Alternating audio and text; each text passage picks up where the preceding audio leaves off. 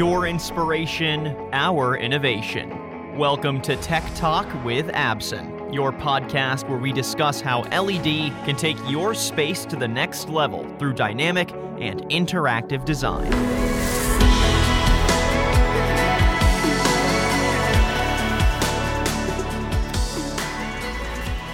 Welcome to Market Scale Pro AV, brought to you by Absen. I'm your host, Sean Heath. Today I have an opportunity to have a conversation with the one, the only, Mitch Rosenberg. Now, Mitch is the Director of Sales Fixed Installation for Absen. Mitch, how are you, my friend? I am doing fantastic today. How about yourself? You know what? I'm doing really well, although for some reason it's 100 degrees in Dallas. I don't, it's May. But but that's not right. This is just wrong. So let's talk about something that will uh, make me think about indoors and air conditioning. Let's talk about LEDs and let's have a history lesson because I know you know the history of LED. So what I want to do is I want to go back to your start in Pro AV. I believe you started out working for free at the junior high level. Give me the 60 second elevator pitch to get you to where you are today. 60 seconds. Heck, that'll just be grade one. Actually, what happened was back in my junior high school and high school days, my older brother was very heavily involved in the AV world. He was the the AV guy. Unfortunately, I was also the jock guy, but I really got a kick out of the toys. He'd bring home eight millimeters, 16 millimeters. He'd bring home ancient, ancient Otari and ancient um, Craig tape decks, three quarter inch uh, videotape, which I mean, these are archaic things we don't even use today.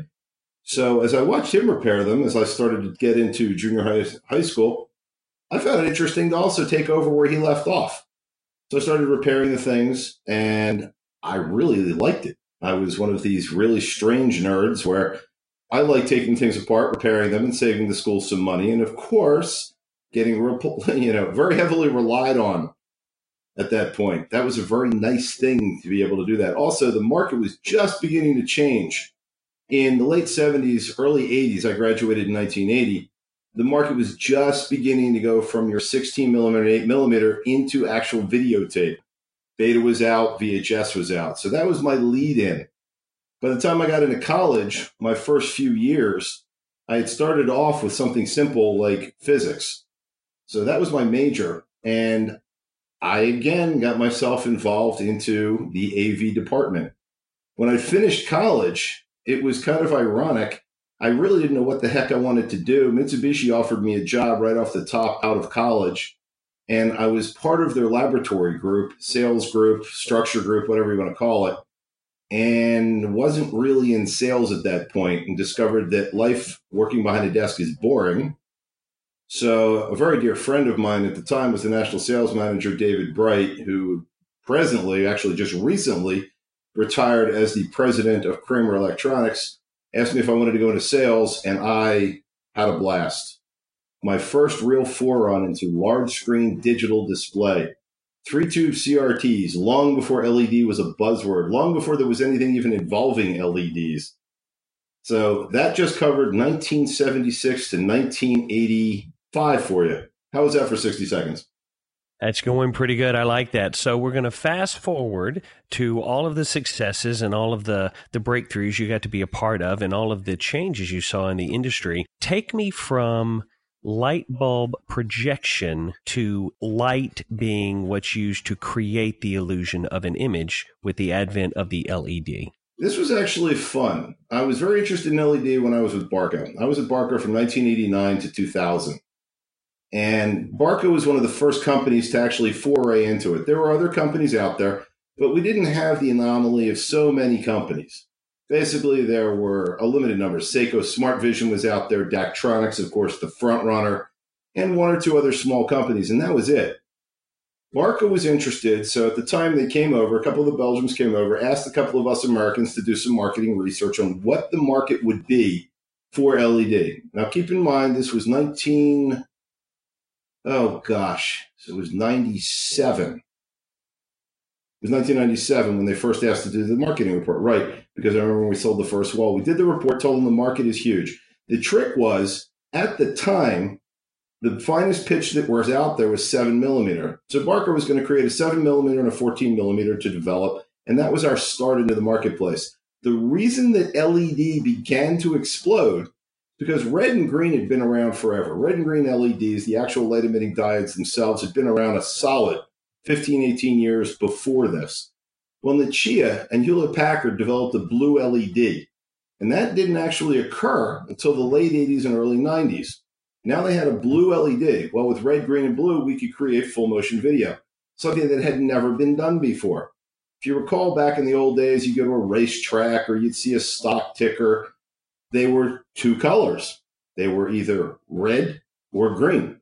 And of course, we had white light bulbs, but those were not LEDs. They were literally white light bulbs. Well, now with the advent of blue, at 60 hertz, we could create video, and it was amazing.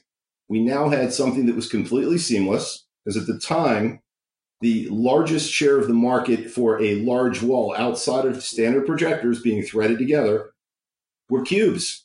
We would take a projector, stick it in a box, put a 50 inch screen on the front or a 60 inch screen, and you'd stack these cubes together. And they were huge. They were cumbersome. They weighed a ton. They were a bear to get your X, Y, and Z axis correct. They were a bear to keep in alignment. The black levels were different. The white levels were different. I mean, it was true artistry to make those walls truly scream. LED took that out of the marketplace. LED made things simple, but the cost was outrageous. 14 millimeter back in the mid 90s was 60, 70,000 dollars a square meter minimum. Now the prices keep plummeting down and plummeting down. The pitches are getting tighter. Everything's getting smaller. It's getting to the point where it's reasonable. But back then, it was wild to see. And your top one percenters bought them, your Fortune 1000s, your stadiums, of course. You know, at the time, our first sale at Barco was SeaWorld. And we did the Orca Visions. We did Orca Vision down in San Antonio. We did the Orca Vision, which is funny to remember back that far in Orlando, and the one in San Diego. And we were all fascinated by how cool LED was. That's the brief overview of how LED and how I got involved into LED. So you talk about reduction in pitch and the reduction in price. Are we going to get to a point pretty soon where it's law of diminishing returns kicks in? I don't see that for years to come. We had an issue like that. If you think back 15 years ago, I'm trying to remember exactly when, to be honest with you, I didn't have children yet, so it's more than that. It's got to be 20 years ago. When the first flat panels came out, when Fujitsu released the first flat panels, remember, they were only 42 inches. They were $20,000 a piece. Flat panels. Those same 42 inch flat panels, which are no longer plasma, as you're aware, they're now LCD backlit. And those same flat panels, you can pick them up all day long at Costco for 149 bucks. So it took 20 years for that price to finally reach somewhere where it's truly, I believe it's stabilized. I see LED the same way. LED came out. We're also talking, you know, quite a few years ago, but the pitches are starting to get tighter.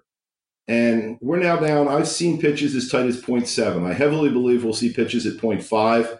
I'd say within the next 15 to 18 months. But as the pitches get tighter, the larger pitches are coming down in price. It's a volume issue. The yield rates are improving left and right. And as the yield rates improve, that means the cost goes down. Competition has exploded in the LED market the Chinese, the Taiwanese, the Koreans, to a degree, the Americans, as you know, we're more of an assembly. We don't actually manufacture the LEDs themselves. We, however, do have the ability to manufacture the boards. We do assembly, and we do amazing work here in the States. But the LEDs and many of the components come from China, Taiwan, etc. And as that competition heats up, I don't see a point of diminishing return for years to come. There's too many directions for LED to continue. Finer pitches, uh, better light output, higher capabilities. As you know, they last now, eh, you're talking about 100,000 hours plus or minus to about half life. If they're not generating the heat, then they're going to last even longer. So I see longer life. I see brighter LEDs. I see more flexible LEDs. So diminishing return, I bet you we've got another decade before it hits its point of there's simply no money to be made from the factory point of view. But other display technologies will probably fall off that cliff a little bit sooner. Many of them have. Well, let's talk about the difference in those technologies because you mentioned working with those large cubes and having to stack them. And you, basically, you were like a magician. You were creating an optical illusion. And the thing I always find so interesting about LEDs is the farther away you get, the easier it is to suspend your disbelief and to trick your mind into thinking that what you're seeing is organic at some point, won't the pitch exceed the amount of fine detail that the human eye can see at a certain distance, and there won't really be any reason to continue trying to shrink the, the LEDs? Yes and no. Visual acuity is based on what your rods and cones can see at a fixed distance. I absolutely agree with you. I mean, that's one of those things that is pure math, pure physics. It cannot be changed. My example that I use when I make presentations often is I take an iPad Retina and a standard iPad, and I've been doing this for probably the better part of half a decade. And I show people when they ask me, I need more resolution. Do you really? Do you really need more resolution? Let me give you an example. And I hold those units at 48 inches and I ask the end user, can you tell me which unit is which unit? And they can't. The reason they can't is because there's only just so much your eye can truly decipher at X distance. So you are correct in that. However, on the other side of the coin, as LED gets better and better, no different than flat panels have today. Remember, flat panels started off at one millimeter. Now we've got flat panels that are 0.2, 0.1, excuse me, 0.02, 0.01. And those are used for different resources, such as CAD drawings. They're used for medical research when fine, fine, ultra fine detail needs to be done most of the gaming companies, you go visit EA Sports, they're using unbelievably high resolution monitors beyond 4K because they're rendering images that must be such incredible detail that they have to explode those images, put those images together very similar to what you're doing with an audio recording. And then they put it together in a game or they're doing an operating room or any fine detail application.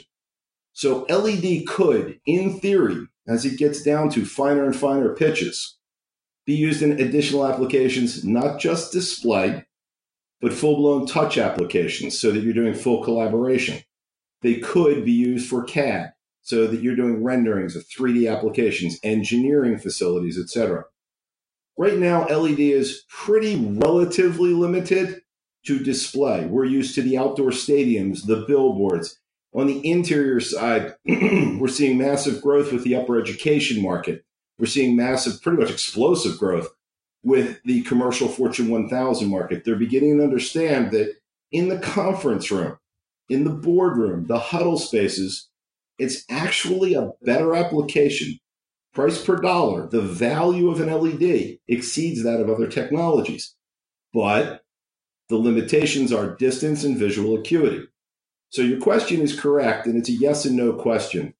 Right now, it has its applications. As this product gets better and better, finer and finer, we can expand those applications. Now, as someone who's a problem solver, you're always thinking about how I would fix this. Oh, this would be neat. You, I, I know you have those thoughts going through your head just because you're a nerd. And I say that with respect. Is there an industry right now that's not really leveraging the LEDs and you look at it and you think, oh man, we could totally fix that? It's funny you said that without using specific names. of course, I don't want either of us to get in trouble, but mostly mostly me. I run around and a lot of times I used to do CTS courses. So I'm presenting to other individuals in other industries. And many of those individuals in those industries are so hardcore locked in with projection technology, or they're locked in with, let's just call it an alternative non-digital technology or technology that they need to be understanding is going to go away. We we don't have dodo birds anymore. Stop trying to breed them. And as I try to educate them, they're so ingrained with this is the solution that their solution is going to disappear soon. I, I heavily believe a lot of the solutions they think they have are going to disappear. And that is in the entertainment world. So without specifics, let's just say I believe within the next 15 years at the outside, all the times we go to the movies, when we go see cinema, you're not going to see a thing light up in the back of the room, sending a picture all the way across the room. I think that you're going to see the application applied to the front of the wall.